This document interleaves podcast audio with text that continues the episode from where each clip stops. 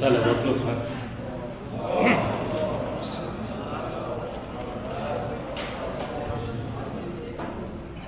خب یه نیمه نفسی رو پشت سر گذاشتیم. سعی می‌کنیم که نیمه دوم کوتاهتر باشه.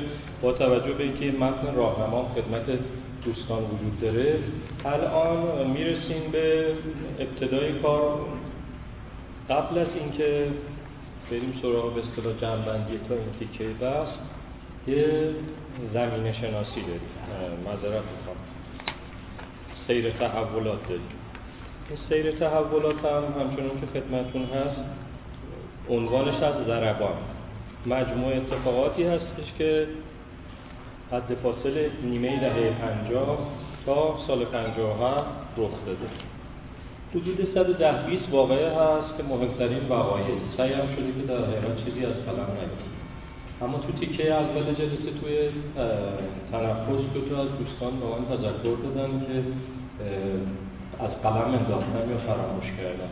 به خصوص مورد هست مورد به اصطلاح مسجد جوستان هم قبل از اینکه آقای موسوی کنی اونجا باشه آقای بودرزی اونجا بودن کسی که بعدا گروه قرآن رو درست کردن اونجا ایشون در حقیقت پایگاهی درست کردن. بعد این پایگاه از سال 55 اومد قلحک و مسجد خمسه که همین کوچه ده در قلحک هست. ایشون هم یه پاتوق جدی درست کردن جمع جدی رو درست کردن از دانشجو دانش آموز و غیر دانشجو دانش آموز تو محل جای به اصطلاح کار پیدا کردن و به سمت خودشون زحمت زیاد کشیدن. متأکد که از 58 به بعد با تشکیل فرمان سیر خودشون رو رفتن که بعدم مجموعه دستگیر شدن و بخش مهمیشون هم اعدام شد. دوست دیگه هم تذکر دادن که مسجد الجواد هم از قلم انداختیم مسجد الجواد 56 و اینا مثلا رفت آمد اینا وجود داشت ولی مرکز وفات و مبارزاتی و اینا نبود. اولین مسجدی بود که مسجد صندلی دار بود خیلی تازگی داشت. مثلا یه ختم گذاشتن سال 56 اول بار اونجا خط رفتیم. صندلی داشت. مدرن بود و صندلی های چرمی و امکانات و دستگاه آمپلیفایر جدی و پایین کتابخونه و بالا سالن و خانم سالن خانم‌ها سوا و سالن آقایون سوا. مسجد تازگی داشت ولی مسجد محور و پاتوق و منشهی به اون نبود. حالا این شش صفحه که خدمتون هست از سال 53 شروع شد. شهریور سال 53 که اتفاقات بازی آسیایی و ترور فاتح بود. آرام آرام میایم جلو سال 54 سال 54 غیر از ضربه 54 که اتفاق افتاد اتفاق مهمی بود که نه نفر بودن که دو تاشون مجاهد بودن هفتشون فدایی. هفت نفر فدایی بنیانگذاران چریکای فدایی بودن شاخه جزنی گروه جزنی که زیادریفی و سورکی و چوپانزاده و و خود مرحوم جزنی بودن. و از هم دو تا کیفی بودن. یکی مصطفی جوان خوشچل بود و یکی هم مرحوم زولنوار زولنوار هم که خب گفتیم خیلی فعال بود و ترورای بیرون و طراحی های بیرون هم اون می‌کرد. اینا فهمیده بودن و به بهانه اینکه نه نفر در حال فرار بودن از تپه های وین تو هم تپه های وین اعدامشون کردن که خیلی سر کرد. هم تو ایران سر کرد هم توی جهان. تأسیس حزب رستاخیز بود. اسفند 53 از سال 54 هم عضوگیری اجباری یعنی هر کس بالای 16 سال بود باید می‌رفت عضو حزب می‌شد و یک عضوگیری در حقیقت فلهی تحمیلی و سراسری رو از آهاد مردم ایران کردن که بدن هیچ کاری با اعضای اصطلاح توده و بدنه نداشتن. آخرین ترور هم که عنوان شد و سیر جنبش مسلحانه به همین ترتیب اینا دیگه با توجه به توضیحاتی که داده شد بعضیاش دیگه برایتون تازگی نداره. اتفاق مهم 5 11 55 بود که سالی بود که دیگه جنبش مسلحانه کاملا جمع شده بود و رژیم شاه مجموع نیروهای سیاسی رو که جنبش مسلحانه رد می‌کردن و مشت رو در حقیقت محکوم می‌کردن آزاد می‌کرد. سال 55 در باشگاه زندان قصر یک مراسمی ترتیب دادن به اسم مراسم سپاس. بخشی از در حقیقت معترفی ها حالا اسم نمی‌بریم بالاخره همهمون در یک نقطه ضعیفی قرار می‌گیریم. ما برخلاف جمهوری اسلامی که انسانها رو در نقطه ضعیفشون می‌زنه و بیرحمانه می‌زنه ما نباید این کار بکنیم. بعضی از آقایون از معترفه که واقعا هم سیر مبارزاتی داشتن بعضیاشون هم خیلی خوشنام بودن. در اون مراسم شرکت کردن. تعدادی از روحانیونی که الان می‌شناسین از روحانیون شاخص و تراز اول جمهوری اسلامی بودن و هستن و تعدادی از اعضای سابق حزب ملل. و به اضافه تعدادی از روحانیون منفرد. اینا مجموعا 55 6 نفر بودن 60 نفر بودن. در باشگاه زندان هفت جمع شدن و تحمیلی البته سپاس شاه گفتن و وجود شکنجه رو تکسیب کردن و تقریبا مقابل جنبش مسلحانه موضع گرفتن. همشون آزاد شدن. این یه اتفاق بود که نشون میده که خب اون زمان اساسا چشمانداز فروپاشی رژیم شاه انقلاب وجود نداشت. یعنی اون به فاصله دو سال قبل از 22 بهمن 57 و به فاصله کمتر از یک سال قبل از تحولات سال 56 ایرانی. اینکه چشمانداز وجود نداشت بعد از سرکوب جنبش مسلحانه یعنی 54 55 سالهای در حقیقت جزیره ثباتی بود به طور نسبی که رژیم شاه ادعاشو می‌کرد. خب بعد سیر جمعیت دفاع و خروج دکتر شریعتی و هجرت و و رحلتشو داریم. نامه آقای حاجی جوادی تیر 56 نامه مهمی بود نامه تند در حقیقت شمشیر و اوریانی بود. تا خیلی سراغ شاه نمی‌رفت. سخت برخوردش. هویدا و دولت بود که اون نامه سرصدا کرد. تو مجامع روشنفکری دانشگاهی خارج از کشور. بعد دیگه روی کار آمدن دولت هویدا و این سیرا رو که در حقیقت خدمتتون توی بحث داشتیم. سفر انور سادات تقریبا آخر صفحه یک آبان 56 خیلی مهم بود و مصر بالاخره بار مبارزاتی داشت بار ضد صهیونیستی داشت. سادات هم که خودش قبلا دستیار ناصر بود و جزء افسران خوشنام افسران آزاد بود. ولی خب سیر استحاله رو طی کرد به اسرائیل رفت. کارتر هم در اون سفر مثلث کارتر بینی و سادات شکل گرفت و معروف شد معروف شد به در حقیقت جریان کمپ دیویدی که الان حدود سی سال از دوره میگذره. تهران ملتحب شد. دانشجویان به اصطلاح تهران تحت تاثیر قرار دادن. اکثر دفاتر هواپیمایی متعلق به الحال اسرائیل مورد تهاجم قرار گرفت. با سنگ شیشه ها شکسته شد. به برخی از سینماها و بانک ها اون روز حمله شد. نامنگاری های جمعیت دفاع بود. از اول 56 حدودا از نیمه 56 حدودا شریک های فدایی فعال شدن بمبگذاری کردن توی دفتر انجمن ایران آمریکا. یه اتفاق بود بعد دیگه سفر کارتر به ایران هست. قبلش هم سفر شاه به امریکا بود. نقطه عطف به اصطلاح دی 56 هست. انتشار مقاله‌ای بود که عنوان شد به قلم داریوش همایون هست که امضای مستعار رشیدی مطلق رو داشت که مثلا با آقای خمینی خیلی شده بود و ارتجایی و فحاشی و, این تو این کار با آقای خمینی برخورد شده بود. خب دیگه از اینجا جامعه ایران آرام آرام میره تو فاز انقلاب. قیام بم بود. بعد خب آقای خمینی یکی دو ماه قبل که فرزندش رحلت کرده بود و دیگه آرام آرام برآمده بود و موزگیری کرد در قبال بم و بعد دیگه زنجیره تبریز و بعد اتصال غذای قصر مهم بود در حمایت از مسائل بیرون و خودتون هم البته خواسته های سنفی داشتن مثل آمدن روزنامه ها به طور آزاد و سان کتاب اومدن به زندان بدون سانسور و مسئله قضا و اقتصاد در حقیقت سیاسی سنفی سخنرانی شاه تو آبادان مهم بود. علیه روحانیت و علیه آقای خمینی ببینی که اسم ببره موضع گرفت و باز اهانت کرد. اتفاق بعدی یزد بود که چهلم تبریز بود.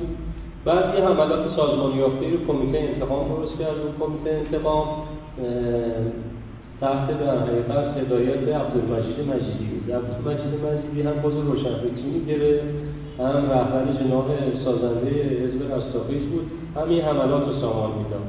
و دیگه مشخص بود که سازماندهی به اصطلاح به نهایی به مجیدی می‌رسه.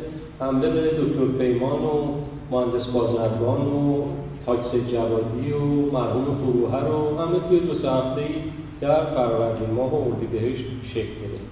حمله کماندوها به دانشجویان توی کوه اردیبهشت خیلی مهم بود. چتباز پیاده کردن لطفار کردن. مهندس بازرگان همونطور که آقای مهندس توسلی اون دفعه اشاره کردن شاه رو دعوت به مباهله مباهله کردن. مباهله سنت پیغمبر بود که با مخالفین فکری مباهله می‌کرد. یعنی مناظره در پیشگاه مردم حالا عربیش میشه مباهله. فروپاشی حزب رستاخیز بود. دیگه التحاب دانشگاه های ایران بود. در سالگرد شریعتی از مرداد 56 که همزمان با رمضان بود و التحابات و حکومت نظامی اصفهان آرام آرام اعتصابات کارگری هم. شکل گرفت اولیش چیتسازی بهشهر بود. خب چیت نساجی هم خیلی مهم بود چون اون موقع مجموعه صنایع نساجی ایران 150 هزار کارگر داشت که بیشترین تجمع و انباشت کارگر صنعتی در ایران اون زمان دیگه آرام آرام که میای عملیات مسلحانه این گروه های معترضی هم شروع میشه. انفجار تو رستوران خانسالاره رستوران خانسالار تو همین زیر میدون تجریش تو میدون توی خیابون پهلوی سابق بود. بیشتر پاتوق امریکایی ها اونجا رو بمبگذاری کردن گروه تویدی صف که بعدا یکی از گروه های متشکله سازمان مجاهدین انقلاب بعد از انقلاب. سینما رکس آبادان بود که با همه تصور می‌کردن توسط رژیم ولی توسط مثلا نیروها مذهبی فناتیک و قشری این کار صورت گرفته بود. دیگه از مرداد و شهریور آرام آرام استفاها و دستگیری های مقامات دولتی بود. یه اتفاق هم شهادت مرحوم اندرزگو بود تو درگیری رمزون سال 57 بود. بعد دولت آموزگار میده که دولت شریف امامی اومد دست گذاشت در حقیقت رو روبناها. آن رو سه نوبت توی رادیو می‌گفتن. قبلا فقط مثلا آن ظهر پخش شد دیگه آن صبح و آن معرب هم گذاشتن. گفت کازینوها و قمارخونه ها رو میبندم. ضریب حقوق کارمندا رو به کارگران رو بالا مبدع تاریخ که سال 55 شاه آورده بود از اجری قمری به تأسیس شاهنشاهی در ایران برگردون سر جای اولش. پلی سعی کرده روحانیون قوم بزنه. از این کارا کرد. اول بارم بود که شهریور شاه در حقیقت اعتراف کرد یه اشتباهایی در ایران صورت گرفته. حالا دیگه از این به بعد فاس تونتر میشه. انحلال حزب رستاخی رو بعدن داریم. قبلش محاصره آقای منزل آقای خمینی توی نجف بود. قبلترش سال تحصیلی که شروع شد خب اون موقع تعداد دانش آموزان ده میلیون نفر بود. یه پشت جبهه‌ای بودن که خب اونها خب هم عشق تظاهرات داشتن. تا تو ایران بودن دانش آموز تظاهرات می‌کرده بود تجمع نکرده بود اونها خب هر روز تظاهرات می‌کردن تجمع می‌کردن. فضای مدارس به طور جدی سیاسی شد. بعضی مدارس تهران هم مثلا مثل مدرسه البرز خیلی فضاش جدی شده بود فضاش کیفی شده بود. نماز عید فطر بود. قبل دیگه. میایم جلوتر آزادی های زندانیان رو داریم. بعد هفته هم بستگی تو دانشگاه ها رو داریم. بعد از بازگشایی دانشگاه سال 57 دیگه فضای ایران درگیری و تظاهرات و کشتار و یعنی کشتار دیگه سراسری میشه. نقطه اوجش می‌رسه به 13 آبان سال 57 که فیلم 13 آبان فیلم کشتار دانشگاه شب از تلویزیون پخش شد. اول بار بود که در حقیقت تصویر مثلا به خون در دیدن جوانها رو توسط ارتش نشون می‌دادن تصویر تیراندازی ارتش از بیرون به درون دانشگاه نشون داده شد. خیلی موج ساخت. فردا دیگه تهران قوقا شد. همه تهران به در حقیقت آتیش کشیده شد. البته آتیش سوزی ها سازمان یافته بود. به نظر می رسید مثلا توسط خود رژیم باشه. ولی برای مردم هم ملتهب بودن. رئیس دانشگاه شیبانی استفاده بعد فرداش هم که دولت نظامی اومد و شاه همون جمله معروفش که صدای انقلاب شما رو شنیدم. همون فردای 13 آبان. اینجا دیگه پاریس نقطه عطفی بود برای رفت آمدهای سیاسی و ملیون و مذهبیون و روشنفکران و سنتی ها از تهران یه راحت رفتن پاریس رو دیدار می‌کردن و میومدن اینجا دیگه اعتصابای کارمندی شروع شد. دیگه محافظه کاری کارمندی کنار گذاشته شده بود. قطع برق سراسری درست اخبار هشت شب تلویزیون برق قطع می‌کردن که به اصطلاح تریبونی برای رژیم وجود نداشته باشه. اتفاق سه چهار ماه ادامه پیدا کرد. اتفاق مهمی بود که کارکنان اداره برق تهران میدون شهدا این کارو کردن. جامعه کارکنان بانک مرکزی لیست در حقیقت خارج کنندگان ارز رو منتشر کردن. اتفاقای مهمی بود که این دوره میافتاد. تا اینکه همچنان که ماه رمضان یک نقطه عطف مذهبی بود و انقلاب رو به فاز جدید وارد کرد محرم جدیتر از رمضانی نقش رو به گرفت. ابتکاری از اول محرم همه تو تهران شهرستان ها پشت باغ ها می‌رفتن و تکبیر می‌گفتن و شعار می‌دیدن. قابل کنترل هم نبود.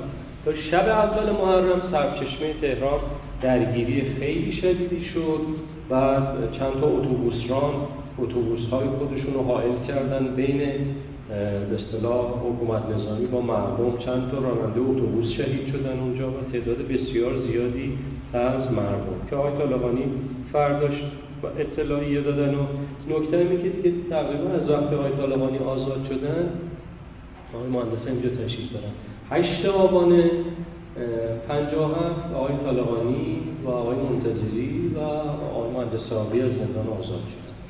اون روز دیویس هزار نفر از مردم دیویس هزار نفر خیلی زیاده رقم خیلی زیاده برابر مثلا استادیوم سر هزار نفر. رفتن خونه آقای طالقانی هم توی پیچ شمرو و سعی کردن که مثلا دیدار داشته باشن و خسته نباشید بگن یا آقای طالقانی از اون به بعد تقریبا خونش شد مثلا سانتر رهبری تو تهران. حالا آقای خمینی که از بیرون و حالا با اصطلاح امکانات خاص خودش و مدیریت خاص خودش شرایط رو پیش ببره آقای طالقانی هم واقعا داخل خونه استکار بود. بعد اینجا دیگه التهابای مسلحانه مثلا شروع شد. دو تا یک کاد بود گروهان سلامت بخش های وظیفه بود به اسم آبد. اینا همون اول محرم معذرت می‌خوام روز تاسوعا. توی لویزان که مقر گارد بود تو سلف سرویس زور گارد شاه رو به رگبار بستن تعداد زیادی از گاردیا کشته شدن که خودمون دو نفرم اون روز شهید شدن. وصیت نامه از قبل نوشته بودن. حالا نقطه عطف راهپیمایی های تاسوع آشورا هست که تاسوع هم به دعوت آقای طالقانی تقریبا میشه گفتش که اون یه رفراندوم عمومی غیر رسمی بود که مثلا مواضع اروپایی و امریکایی آروم آروم بعد از اون تا حدودی رو به تغییر رفت. خب دیگه شهرستان همه شلوغ بودن مثلا نیروها عمل کننده حالا هم فدایی ها هم نیروها به اصطلاح رزمنده مردمی عمل می‌کردن. دانشگاه باز شد. بعد از تعطیلی دو ماه مطبوعات منتشر شدن. بازگشایی دانشگاه خیلی پرشور بود. آیت و صحابی اونجا سخنرانی کردن. که حدود 150 هزار نفر مردم اونجا آمده بودن. پیوند دانشگاه و توده اونجا به طور جدی برقرار شد. دیگه دانشگاه از اون موقع پاتوق بود. یعنی کپه های مردمی و بحث های دانشجویی و مردمی و اتفاق ویژه‌ای بود. بعد خب مطبوعات هم که باز شدن و آقای خمینی هم خب خیلی فعال بود. به دی که می‌رسیم یه اتفاق ویژه افتاد توی گوادلوپ کنفرانسی بود که امریکا سران امریکا و انگلستان و آلمان و فرانسه برگزار کردن برای به نوع مواجهه مشترک با انقلاب ایران. اونجا در حقیقت خط انتقال مسالمت آمیز قدرت رو روش تاکید کردن. اونها و اینکه انقلاب ایران رادیکالیزه نشه این خط رو اونجا تاکید کردن و پیش بردن. اتفاقا مردمی هم زیاد رخ می‌داد.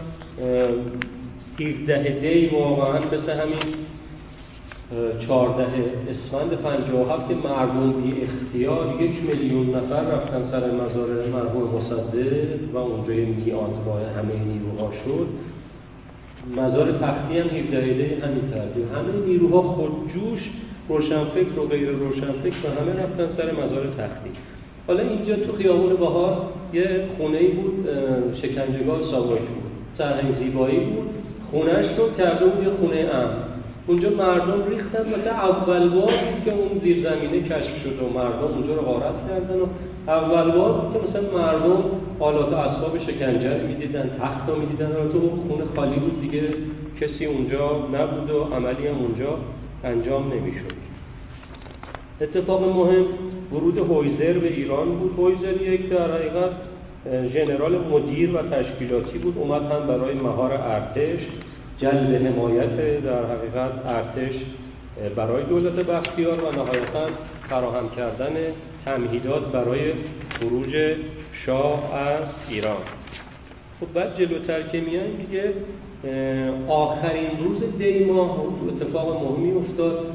آخرین گروه از زندانیان سیاسی آزاد حالا آخرین گروه کی بودن؟ همه رهبران سازمان ها بودن. این اتفاق اتفاق مهمی بود. آزادی هایی که از یک سال قبل شروع شده بود تا اینجا رسید. یعنی بالاخره اون رژیم هوشیار بود.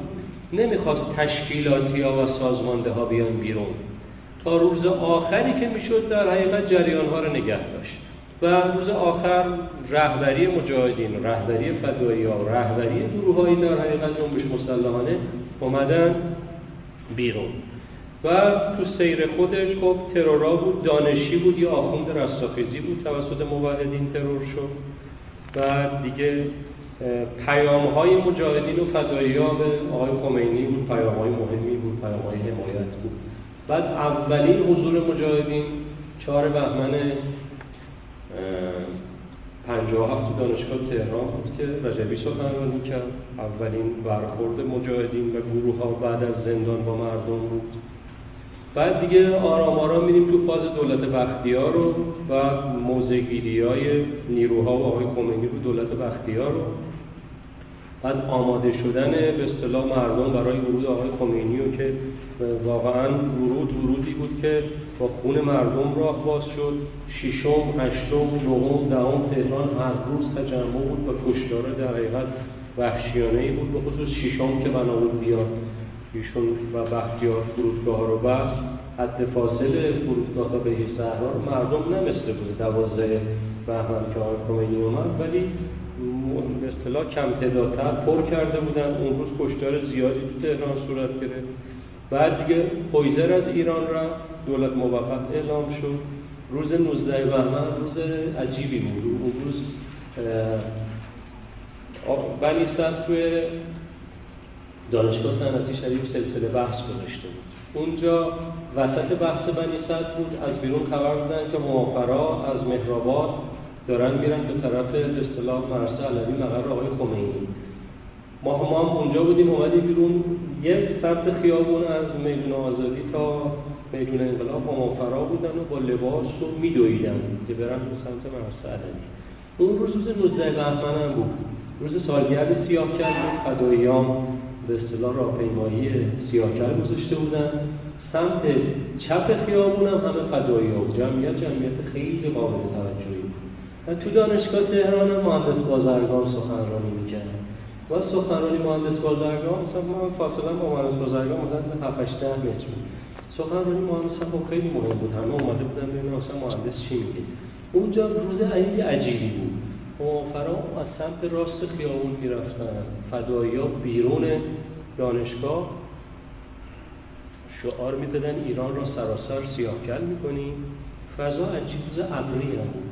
بعد مهندس بازرگان اینجا شروع کرد که من ماشین نازک نارنجی هستم که در حقیقت انقلابی هم نیستم. مردم باید یه زمین اسفالتی برای من فراهم کنن که من در حقیقت بتونم این ماشین نازک نارنجی رو راه دارم اونجا در حقیقت یکی از پارادوکس های انقلاب اونجا. این فضا فضای سیاهکل و فضا فضای ایران را سراسر سیاهکل می‌کنیم و راهپیمایی فرا و یه جمعیت مثلا ده پای بحث های تو سالن بزرگ دانشگاه صنعتی شریف سالن خیلی بزرگ بود سالن ورزش اصلی. هر روز ده 15 هزار نفر صبح می آمدن ده 15 هزار نفر از اونجا بیرون ریختن و این صحبت مهندس بازرگان اصلا یه فضای دیگه ای داشت که حالا انشاءالله تو تحلیل سراغش خواهیم اینکه فضا دیگه آنتاگونیسم مغز بود و بعد دیگه نهایتا اعلام حکومت نظامی بود و آقای خمینی هم خب اون بیانیه خیلی سریع داد و خیلی سریع بر شرایط فائق اومد و فضا رو کامل دست خودش گرفت و مردم هم که دیگه قبل از اون پیام ریخته بودن بیرون و بعد تو پادگان ها و همه جا دیگه رادیو و تلویزیون و پادگان ها و روزنامه ها تسخیر شد و نهایتا 22 بهمن حالا هم وقت خیلی تنگ است هم, این که به اصطلاح حوادث تا اونجایی که امکان بود چیزی هست نشد نمی‌خواستیم هم حجم به اصطلاح زیادتر از این بشه. خدمتتون هست. حالا ببینیدم بعدا هم میشه روش صحبت کرد. حالا بالاخره یک حکومت تاریخی فرو ریخت زمینه هاش رو ببینیم چی بوده. یه دوهلی هستش همه سعی می‌کنن دوهل از نزدیک رو بشنون. یه دوهلی بود از دور. در حقیقت صدا می‌کرد. منتها اونایی که باید اون صدا رو بشنون به خود رژیم بود نمیشنوید این جلد فکر می‌کنم سوم تاریخ ویلدورانت هست. خود ویلدورانت یک مقدمه خیلی کیفی زده. راجع به سقوط امپراتوری رومه اونجا میگه که مدتها قبل از اصطلاح سقوط فیزیکال امپراتوری روم مناسبات جامعه به اصطلاح تحت انقیاد رومی ها و سازوکارهای تشکیلاتی و فسادی که مثل موریانه به جان هیئت حاکمه روم افتاده بود فروپاشی قبلا صورت گرفته بود. سقوط کامل صورت گرفته بود. اینجا اون روزا که مثلا همه تو خیابون بودن واقعا این به نظر می‌رسید یه دوهلی از دور بوده خود حاکمیت توجه نداشته. یه دوهلی هم از نزدیک که این سیری داریم می‌بینیم نهایتا منجر شد به فروپاشی. حالا زمینه ها رو اگر بخوام نگاه کنیم چون قبلا هم مثلا بحثش مقدار کردیم اشاره کنیم. خب بالاخره همین سنت الله التي قد خلت من قبل و لن تجد سنت الله تبدیلا. این واقعا این حرف وقت ما می‌زنیم مثلا من می‌زنم میشه شوخی گرفت. ولی بالاخره حرف رو جدیترین عنصر جهان می‌زنه. حرف رو خدا می‌زنه. تشکیلاتی ترین عنصر جهان. مهندسترین عنصر جهان. محاسبترین مهندس جهان این حرف رو می‌زنه. که سنت ها در حقیقت جاری و غیر قابل تغییرن سنت جامعه ایران هم بالاخره یه پهلوی اولی بود. 20 سال با او سیر و سلوک جامعه ایران رو اداره کرد. و پسرش هم که پهلوی دوم بود با یه سیر و سلوک در حقیقت دیگه ای که اصلا جهان اون توقعش رو نمیپذیرفت. یه سنت تاریخی بود که بالاخره با حکم تاریخی که این مجموعه بعد از بیش از نیم قرن 57 سال از اول به اصطلاح 1300 تا 1357 سال عمری در حقیقت نسل های آمدن و رفتن. این سنت تاریخی حکم کرد که در حقیقت باید بره شوخی هم نداشت تاریخ خودم شوخی نداشت. و حالا از درون خودش هم نگاه کنیم خودش کارش دور ریز فرصت بود. خب فرصت های جدی برای سالم سازی یا احیای این رژیم پیدا شد. یه فرصت فرصت مصدق بود که بالاخره شاه بشه شاه مشروطه سلطنتی. مثل همه کشورها مثل انگلیس و نروژ و دانمارک و بالاخره نظام سلطنتی که هنوز تو جهان متروک نشده. مثلا سوئد که الان مثلا متفق القول. همه میگن که پایدارترین دموکراسی جهانه.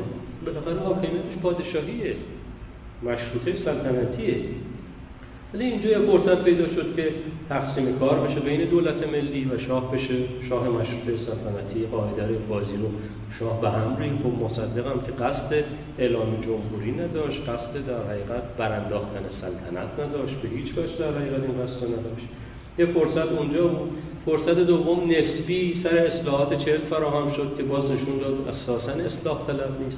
فرصت سوم هم دوران حقوق بشر بود که دیگه فرصت آخر بود اساسا امکان تحقق پیدا نمی‌کرد. حاکمیت حاکمیت دورریز فرصت ها بود. یه قانون فواره وجود داره.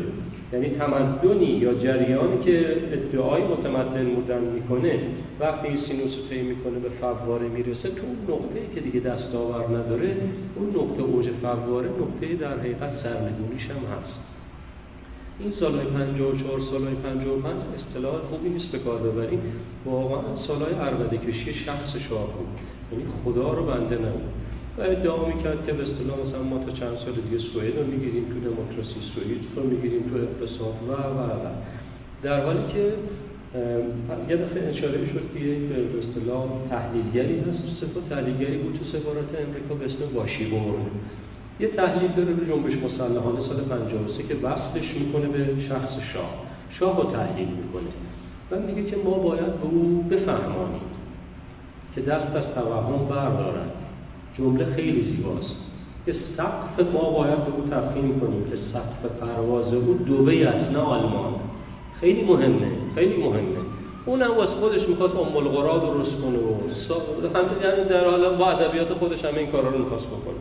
اینکه قانون فواره قانون جدی بود بهش توجه هیچ وقت نشده در مورد به اصطلاح حاکمیت شاه تحقق پیدا کرد. حالا هم تبختر تاریخی داشت هم توهم تاریخی داشت. یه تضاد بود و نبودی بود و نمودی هم در حقیقت درش سیر می‌کرد. و مهمتر از همه اینها اینکه زیست اون مجموعه زیست دایناسوری بود. یعنی دایناسورا می‌خوان بیان در حقیقت همه عرصه رو از آن خودشون کنن و عربده بکشن و مظاهر تمدن غیر خودشون رو در حقیقت نابود کنن فقط خودشون رو اثبات کنن. این اصلا بلد نبود خودش رو با شرایط انتباق بده. نه با شرایط زمان دکتر مصدق که شرایط توسعه سیاسی اقتصادی سالم و ملی در ایران شکل گرفت. نتونست خودشو با اون انتباق بده. زد زیر قاعده بازی کودتا کرد به کمک امریکا. نه دهه چهل. دهه چهل هم نیروها براندازش نبودن اول. همه نیروهای مصدقی همه نیروهای مذهبی گفتن داری دیکتاتوری نه. همه گفتن آقا بیا تو پاد قانون اساسی. قانون اساسی از اول بعد از سرکوب 42 همه ازش عبور کردن. کسی عبور نکرده بود. ولی نابلدی انتباه. یه فاکت تاریخی وجود داره. مال شریف امامیه. خیلی خیلی خیلی عبرت توشه. شریف امامی کی بود؟ شریف امامی اومده بود یه دولت لیبرال در ایران مستقر کنه رفرم برقرار کنه. مثلا کابینش کابینه آشتی ملی لقب داد. ولی بیشترین خونریزی ها حتی بیشتر از خونریزی دوران ازهاری دولت نظامی زمان خود همین شریف امامی شد. این شریف امامی چی میگه؟ این زیست دایناسوری حاکمیت و ناولدی انتباقشه عنوان می‌کنه تو مجلس صحبت می‌کنه. ده هشت پنجاه و هفت. در بعضی از نقاط دستور داده این که معموران حتی المقدور از کشتن مردم خودداری کنند. چون موجب ناراحتی خواهد شد و بیش از همه گرفتاریش بی خیریش دولت خواهد بود. این کشتارها هفته چهلم و سال دارد. ببین یه دولتی اومده توسعه سیاسی بده. یه دولتی اسمش دولت آشتی ملیه. مشکل کشتار داره. مشکل کشتارش هم از موضع انسانی نیست. از موضع مشکلاتی که در حقیقت به قول خودش بیخیریششو می‌گیره. به این آخر سر رژیم شاه رو باید اینطور تحلیل کرد. یه زیست دایناسوری اصلا نمی‌خواد مدل زیستشو بابا دهه چهل همه جهان در حقیقت اومده بود روی تغییر ساختار اقتصادی. رو رفو رو تلطیف سیاسی. نیامد نیامد این دوران مصدق همه جهان گفتمان مبارزه ملی منافع ملی گفتمان حقوقی رو پذیرفتن این نیومد. توی گفتمان نیومد. تو گفتمان حقوق بشر هم باز نتونست بیاد. یه فاکت دیگه هست حالا وقت گرفته میشه. تو اوج درگیری ها آذر 57 که دیگه تقریبا رژیم داره میره. اونجا خبرنگار آمریکایی ازش می‌پرسه که آیا اتفاقاتی که در ایران افتاد فضا شما این باز کردی؟ این جمله است. متأثر از اصطلاح فشار امریکا و حقوق بشر بود. میگه نه مستقیما ولی بله. و اون پارادوکس خودشون میگه. میگه حرف حرف شریف امامیه. میگه ما داریم سرکوب می‌کنیم می‌خوام توسعه سیاسی هم بده مگه میشه همچین چیزی؟ مگه میشه هم بکشی هم در حقیقت بخوای توسعه سیاسی بدی؟ مگه میشه هم حکومت نظامی برقرار کنی هم بخوای به اصطلاح آزاد باشه سیاسی بدی؟ این که واقعا با عربده آمد با عربده رفت. نه دستاورد نه دیگه هیچی نداشت. نه بیانصافی بالاخره با پول نه پای حالا مدیریت حالا تحت انقیاد خودش. یه سری نرما تو ایران بهبود پیدا کرد نرما بهداشت و نرما آموزش و نرما نمی‌دونم زیست و یه تقریبا مثلا از برنامه چهارم به بعد برنامه ها سمتی به سوی مثلا اقتصاد رفاه نسبی طی کرد و بیمه های اجتماعی و و و اینا داشت تو ایران کامل می‌شد. ولی پنجاه این برای یک دوره سی هفت ساله دستاورد نیست. دستاورد اصلا نیست. یکی زیست دایناسوری و نابلدی انتباه حالا اون طرف هم جامعه هم بالاخره بیکار نیست. این حرکت در جوهر و عرض همه جا هست. اون مثل همه حکومت های مثل خودش فکر می‌کرد دینامیست درون خودشه و می‌تونه دینامیست و مقابل رو بگیره. همه حاکمیت هایی که قدرت دستشونه اینطور فکر می‌کنن. در حالی که بابا قانون جهان حرکت جوهریه. همچنان که تو دینامیسم سرکوب داری اونم ذهنش دینامیسم داره اونم قلبش دینامیسم داره اونم مهرش دینامیسم داره اونم کینش دینامیسم داره. اینکه حافظه جامعه ایران انباشته بود از سرکوبای رضاخانی کودتای 32 خرداد 42 اتفاقات حد فاصله 42 تا 57 اتفاقات مهمی نبود اتفاقات حد فاصله 56 57 حافظه ها انباشته کینه ها تلمبار چند دهه آرمان و در کنار چند دهه آرمان یک دهه ویژه. تو دهه ویژه اتفاق مهمی که یه نسل نسل نوعی اومد. بالاخره کپواده کش دوران شد. پاکترین و بیشیل پیلترین و سازماندهترین و فکورترین نسل اومد پای تحول تو ایران وایسته این نسل هم نسل در حقیقت وارداتی نبود که بچه های خود مردم بودن. یعنی جنبش مسلحانه رو تو ایران تحلیل کنید یا همینایی که پای درس حسینی شریعتی میامدن رو تحلیل کنید بخششون مادون طبقه متوسطن. بخش مهمیشون طبقه متوسط فرهنگی هم. نه خانواده داشتن همه پشته داشتن. او خانواده ها و پشته ها بالاخره آمدن. توتم شناسی شریعتی در آذر ماه سال 57 از طریق همین کتاب فروشی های در حقیقت سیار و کنار خیابون و بغل پیاده رو اینا یک میلیون تیراژ پیدا کرد رکورد ایران رو بعد از به سوشون سوشون خانم دانشور شکست. این که بالاخره این کتاب کی خرید؟ که خانم خاندار میومد پای بساط کتاب. خانم خاندار سنگین و کاملا بیهجاب اون موقع 500 تومن کتاب می‌خرید. خیلی مهم بود. سری کتاب های شریعتی رو جمع می‌کرد می‌خرید. بالاخره خب جامعه هم حسی داره جامعه هم درکی داره. چقدر میشه به اصطلاح نافیه ای حس شد نافیه ای درک شد زیشور تلقیش کرد و همه حاکمیت از 52 به بعد که جامعه ایران فقط نه موز و آناناس و تاکسی تلفنی و بازار کویتی و کنار دریا و محمود آباد و نه اینطور نبود. بالاخره جامعه ایرانی آرمانی داشت. اینکه یک چند دهه آرمان و یک دهه ویژه دفع و رانش سرکوبگرانه نیروهای سنتی یه شبه مدرنیسم تحمیلی که این کتاب غرور سقوط اون دفعه اشاره شد تو منابع اومده. مال آنتونی پارسونز این کتاب رو بخونید دیدگاه اصلا یه فرد بیرونی انگلیسی هم هست و اصلا کل سیستم فکرش اوپنینگ دیگه. اون حساسیت هایی که مثلا ما داریم به لحاظ عرفی و شهری اصلا اون اصلا تعجب می‌کنه از اتفاقاتی که در ایران میفته اون میگه که اون صحنه تجاوز نمایشی که صحنه تجاوز توی خیابون زنده شیراز سال 56 رو جشن هنر نمایش دادن و همه مردم مبهوت اومدن تماشا کردن. یک صحنه تجاوز تو خیابون زند شیراز. زند شیراز 500 متر اون طرفتر شاچراغه این میگه همچین اتفاق تو های پارک لندن هم نمی‌تونه بیفته. با اینکه لندن خیلی فضاش با شیراز فرق داره همچین اتفاقای اونجا نمی‌تونه یعنی واقعا حاکمیتی اومد که با عرف و با مذهب و با همه چی شوخی کرد.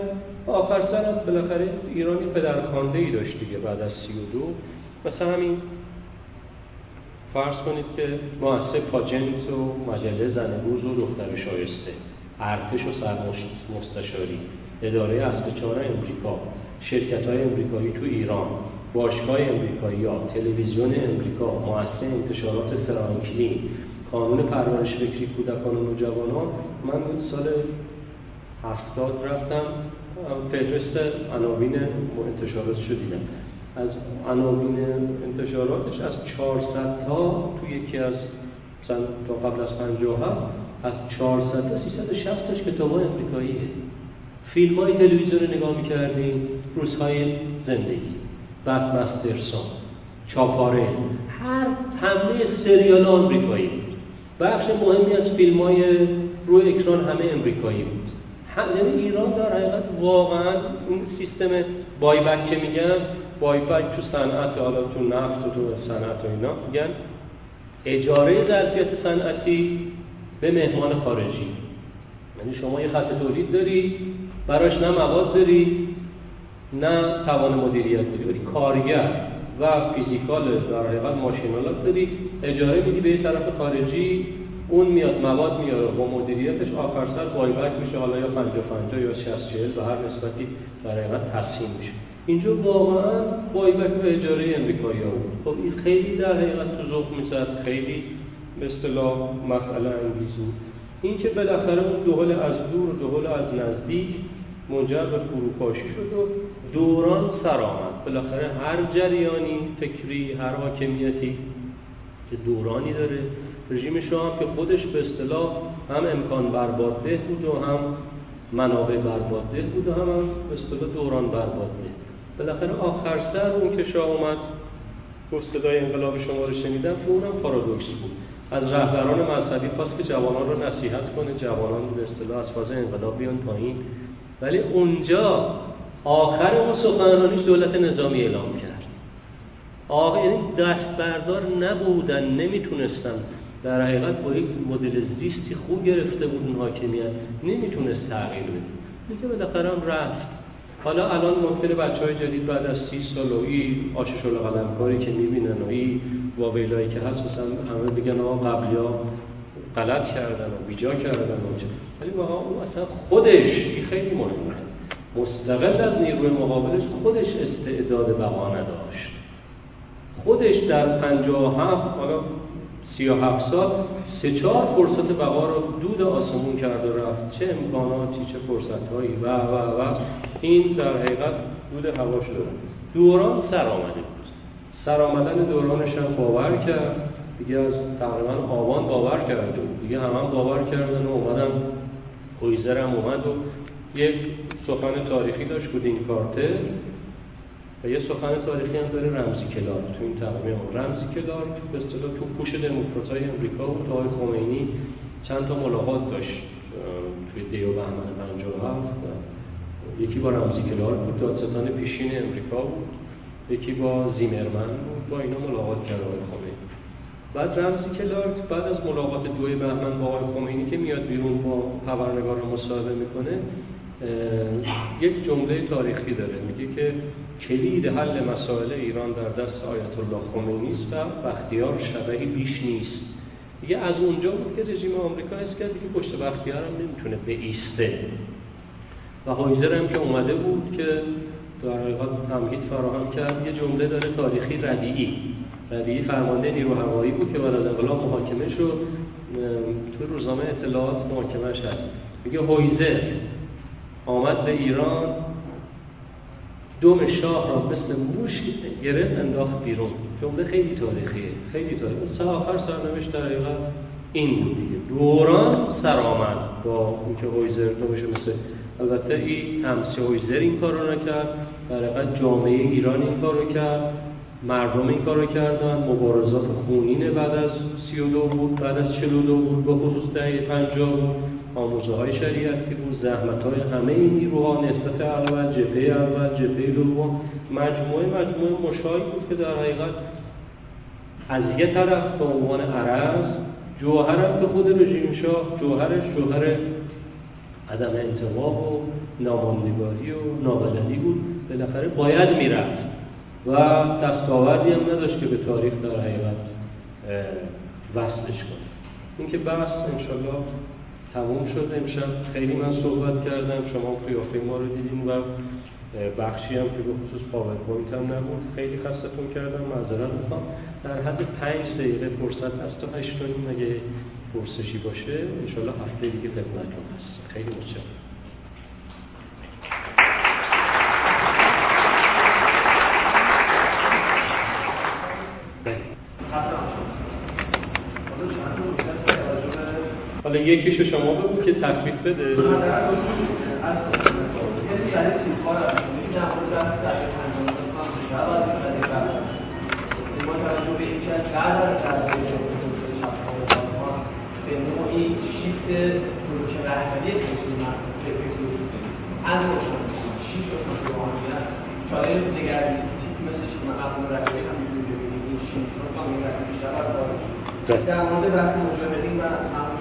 شریعتی و تلقی افغانی که حالا اوایل که تلقی داشتن که شما فرمودید که حسینیت فقط بازداران تصویر عزیز فرید رو فکر نمی کنم اینطوری باشه. یعنی به نوعی روی اطلاق رژیم از و حدود کردنش روی مسئله چون عمل عمل تشکیلاتی و اطلاقش از مراسم مذهبی مثل ارتباط و یه چند تا که حالا اشتباه دوم واقعا الان همه اینا که نمیشه. شما سوال محوری تو بگو من تا اونجایی که بتونم خدمت توضیح بدم یه مورد خیلی اصلی و اساسی که بکنم باید بیشتر توضیح بشه در مورد نهار خمینی و ماجرای بازار آیا رفیقی فکر کنم یک از شماره چشمانداز هم کرده نامه رفتنی های خمینی با انشای های فهمی با انشای قدس داده رفتنش 6 سال قول‌ها دادن یه سری حرف‌ها زده شده که با توجه به اشاره کردید ملاقات‌های سری. میگم این قضیه بیشتر باید ملاقات سری نبوده. اعلام می‌شد. یک اعلام یک اشاره ملاقات سری با همین مجموعه اون ملاقات های تهران مهندس بازرگان و بله. هم فکر کنم باید بیشتر بشه حالا من دیگه باش. حالا شما یه مجموعه نکاتی گفتی حالا نمیشه روی بیشتر حقیقت ایستاد. اینکه ببین بحث 54 بحث مخصوص ایدئولوژی که خیلی مثلا جاش اینجا نیست. حالا مگه مثلا فرصت دیگه ای باشه فضای دیگه ای باشه. ولی این شیفت رهبری از به اصطلاح جریان های نو به جریان روحانیت خب یکی از آثار اون دوره بود دو جلسه دیگه فرصت داریم سه جلسه دیگه فرصت داریم و اونجایی که بشه روی این حوزه‌ای که شما گفتی گریز کار باشه. دو دقیقه منم سوالم مثلا هم یه بحثی که اول جلسه داشتیم توی حقوق بشری کارت رو در رسپوردی که بحث کارت رو داشتیم. بله. این تکلیفش گفت که مثلا 20 سال قبل موز نبود. بحث حقوق بشر مثلا من بازرگانی که مجموعا درست کردن در حقیقت کار غیر انقلابی بود. بالاخره تحلیل اون فضا اون موقع چجوری بود؟ یعنی اینا در واقع در مقابل انقلاب قرار می‌گرفتن یا نه؟ این خاطر این بحث می‌پرسم که هر موقع دموکرات تو آمریکا سر کار میان. مثلا کندی که میاد سر کار تو کوبا قرار جنگ هسته بشه بعد نمیشه دیگه بین خروشچوف نمیشه. مثلا همه میگن که به خاطر مثلا دموکرات بودن کندیه. یا از یه طرف دیگه مثلا انقلاب 57 رو حاصل مثلا نرم‌رویی دموکرات ها تو جهان می‌دونن. مثلا نرم‌رویی دموکرات تو آمریکا موجب میشه مثلا انقلابی کمتر خونین بشه و کم یعنی انقلاب 50 مثلا کمتر بده شاه نتونه خون بریزه این به خاطر این حرف رو می‌زنن که الان هم تو جامعه ما خیلی بحث هست که بالاخره چرا شاه زیاد نکش یعنی الان بحثایی می‌کنن میگن آقای باقی مثلا اینکه 5 سال 4 سال پیش مقاله میشن که مثلا کلا 2700 خورده نفر مثلا مجموعا از 15 خرداد تا 20 بهمن 2500 نفر. این موضوع کشته شدن خب این بحث اصلا با بحث ما می‌خونه یعنی مثلا ترکیبی که از یه طرف یه نقد جدی هم که دموکرات‌ها مثلا جمهوری‌ها همه یه تیپ هم فرق نمی‌کنن. یا مثلا 8 سال بار نوع مواجهشون با جهان بر اساس منافعی که شرکتش هم می‌گرفتن فرق مثلا این این یعنی از چه جهت بررسی بشه این هست بهره از حقیقت داره که مثلا کارتر موجب شد که تو ایران کشتار از 2500 مثلا بالاتر نره. سوال هم این دموکرات آمریکا که در حقیقت عاشق رو مردم نیستن نمی‌خوان که توسعه سیاسی باشه و سفره دموکراسی جایی باز شه. نشون نمیده اصلا فاکت ویژه‌ای نداره. ببین این تلطیف ها در دورانی هستش که دیگه هیچ گریزی نیست. در دوران انفجاری دوره کندی جهان یه جور انفجاری بود دوره کارتر جهان یه جور انفجاری این حالا مثلا شریعتی میگه به سر عقل آمدن سرمایه داری تو اقتصاد این هم به سر عقل سرمایه داری توی بزنگاه های استراتژیکی. یعنی بیش از اون دیگه نمی‌تونی سرکوب خب امریکا در حقیقت مجموعه امریکا حاکمیت امریکا کامل از به اصطلاح مثلا پیرامون حمایت می‌کرد. از شاه و نمی‌دونم پارچوکی و سرهنگان و ولی دیگه دیگه جایی رسید اصلا همچین چیزی دیگه نمی‌شد. جا نداشت. تو ایران دیگه بیشتر از این شکنجه و کشتار و سرکوب جا نداشت. فقط که 2500 نفر کمینی نیست. کسایی زیر شکنجه رفتن کسایی اعدام شدن کسایی تو میدان تیر رفتن که می‌تونستن جامعه اداره کنن. فرد معمولی نبودن اساره در حقیقت تاریخی ملت بودن. یعنی کمی نباید نگاه کرد. اینه که سرفصل دکترین رفرم کندی و سرفصل دکترین حقوق بشر توی دوران بحرانی بین المللی بود. یعنی جهان می‌رفت که دیگه بیمهار شه تو اون دورانی که جهان می‌رفت بیمهار شه اینا آمدن؟ با یک عنصر در حقیقت جدید دورانی مهار بزنن. خط مهار همیشه بود که کندی یه جور مهار زد. مثلا کندی با اون مهار نه پاکستان و ترکیه و آرژانتین و برزیل و اینا رو از کمپ انقلاب و جنبش دهقانی و تکسار تجربه کوبا و چگوارا اینا رها کرد دیگه. این هنر مدیریتی رو داشتن. تو ایران به تعقیب تونستن بندازن. ولی منتفی نشد 57 بالاخره رخ داد. سال 50 مثلا دهه 70 هم به همین ترتیب. بخشی از جهان از انقلاب و از انفجار رهانیدند. مثل مثلا سرهنگان یونان و مثل آرژانتین و مثل مثلا این تیپ کشورها رو از شرایط انقلابی رهانیدن اینکه تو بزنگاه های اثر استیصال و ناگزیری دکترینی می‌گیرن برای مهار برای بحران. یعنی مثلا خود دوران ریگان هم یه استراتژی بودن استراتژی اصلا اسمش هم مشخص بود محتواش چیه. دموکراسی هدایت شده. تو چند از کشورها مثلا خانومایی هم اپوزیسیون رو آوردن پاکستان و خدمت بنگلادش و بعد مثلا تو فیلیپین و یا آوردن نخست وزیر شدن. بعد خب هم مثلا بحران جنسیتی اونجا تفکیک پیدا کرد هم مشارکت اپوزیسیون تفکیک پیدا کرد. بحرانش مثلا راه رو اپوزیسیون تو مدیریت جامعه بسته شده بود. یه ترفندهای اینجوری میان در حقیقت مقطعی مسئله حل می‌کنه ولی بازم مسئله که حل نمیشه که. من هم مثلا جهان امروز. جهان امروز هم باز یه بحران داره یه پارادوکس اصلی داره.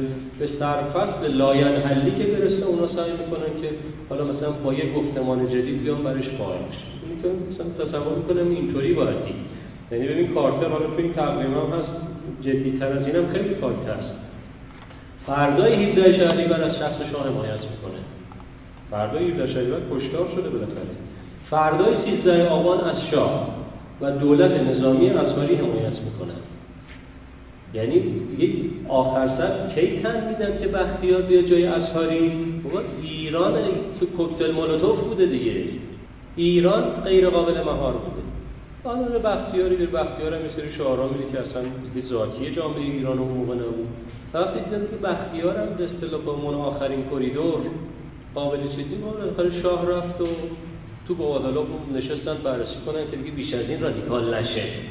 این که اینا همیشه اینطوری هم. سعی می‌کنن که به اصطلاح دمکنی رو فشار بدن دمکنی که بخواد سوت سوتکش هوا بزنه یه مقدار مثلا تلف اینطوری حالا چرا تو بحث خواهیم خیلی خسته نباشید.